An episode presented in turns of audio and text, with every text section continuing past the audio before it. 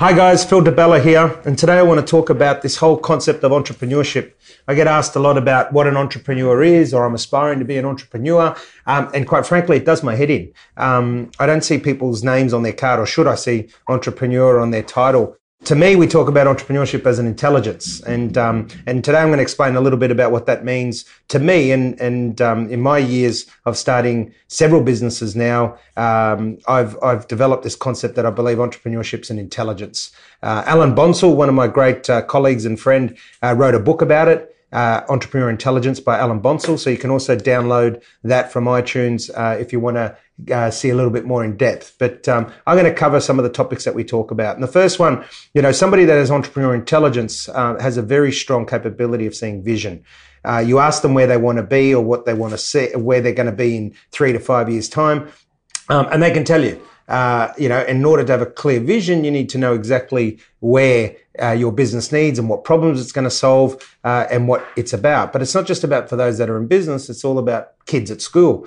Uh, one of the great successes of the Entrepreneur Intelligence book has been an audience of high school and university students that are often asking the question of, what am I doing at school or what am I doing at university? Uh, and they can lose sight pretty quickly uh, of where they're going and what they're doing. But uh, those that succeed are those that have got a very, very clear vision. And um, for this, I always suggest a, a piece of paper.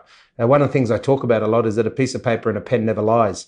You know, our brain has 16,000 plus conversations a day. And if it's not positive, you can imagine you're doing your own head in. So, uh, one thing I always say is grab that piece of paper and a pen. And I've never been a drawer. I've still struggled drawing stickmen. So, um, to me, it's about writing it in words, but some people draw it in pictures. What does your three year, five year outlook look like? And whether that's in your personal life, your family life, or your professional life, you should actually have a, a vision for all three areas of your life. So, you know, highly emotionally and um, you know, intelligent people can rattle this stuff off. However, emotional intelligence is something that's um, got to be built, and I'm going to talk more about that after. But um, vision is very, very, very important, and the first step in having a strong entrepreneurial brain. Um, you can't be an entrepreneur that everyone's chasing to be if you don't know what that looks like. Um, so I suggest piece of paper and a pen and map out what your vision is across personal, professional, and family. The next part I talk about for those that have uh, highly um, have a high level of entrepreneurial intelligence is this concept of passion. And passion to me, there's two types. There's the passion that we all know about people getting excited and it's a feeling and it's an emotion, you know, and you can hear it in people's voice. You can hear it, see it in their actions. Italians love talking with their hands, um, all this sort of stuff. But then the passion that I like to talk about is resilience. Uh, people that are truly passionate about something don't stop. That whole concept that you only fail once you've stopped um, trying um, is true. And those that are highly entrepreneurially intelligent are those that won't take no for an answer. And what I mean by that is they're not smartasses, they're not cocky about it, but they will keep spinning the Rubik's Cube until everything matches up. And that's something that I had to do when I was selling coffee. Um, the amount of no's I got was, was, was a lot. Um, you know, and I kept spinning that Rubik's cube. I kept looking at things and say, how can I do things different or better uh, to my competitors? What problem am I going to solve? And it's now that I can say I was truly passionate about business because I didn't let the no's tear me down. I actually made the no's define me. The no's defined what the business was going to become because I was passionate about success. And being passionate meant I was resilient. It meant that every time I got a no, I assessed the data I looked at it and said, why are people saying no? And developed strategy to then make me successful. And that's something that I even work on with my kids now is when they start something, they must finish it. You know, whether it's soccer season, whether it's music, instrument, whatever it is, whatever they start, they need to finish because I don't want to be breeding and teaching the concept of being able to give up because, you know, truly passionate people that I've found from my experience so far that are truly passionate and meaning are very, very resilient have high levels of entrepreneurial intelligence. The next part of the uh, Venn diagram, as we call it, is brand. Now, brand is something that people really uh, misunderstand. You know, and over the series of these um, flashcasts, we're going to explore a lot more of these um, concepts in detail. Um, but the concept of brand for the purpose of, of entrepreneurial intelligence is simple. It's about personal brand and it's about company brands. Now, not everyone needs to own a business to be an entrepreneurial intelligent person. In fact, I had Di Bella Coffee. I had 70% of my company, I would say, that everyone in it was entrepreneurially intelligent. Why? They had clear vision. They were resilient. And importantly, they understood the concept of brand. Now, brand is not colors and logos and what it looks like. Brand is what emotional engagement you get with the person when they speak your name.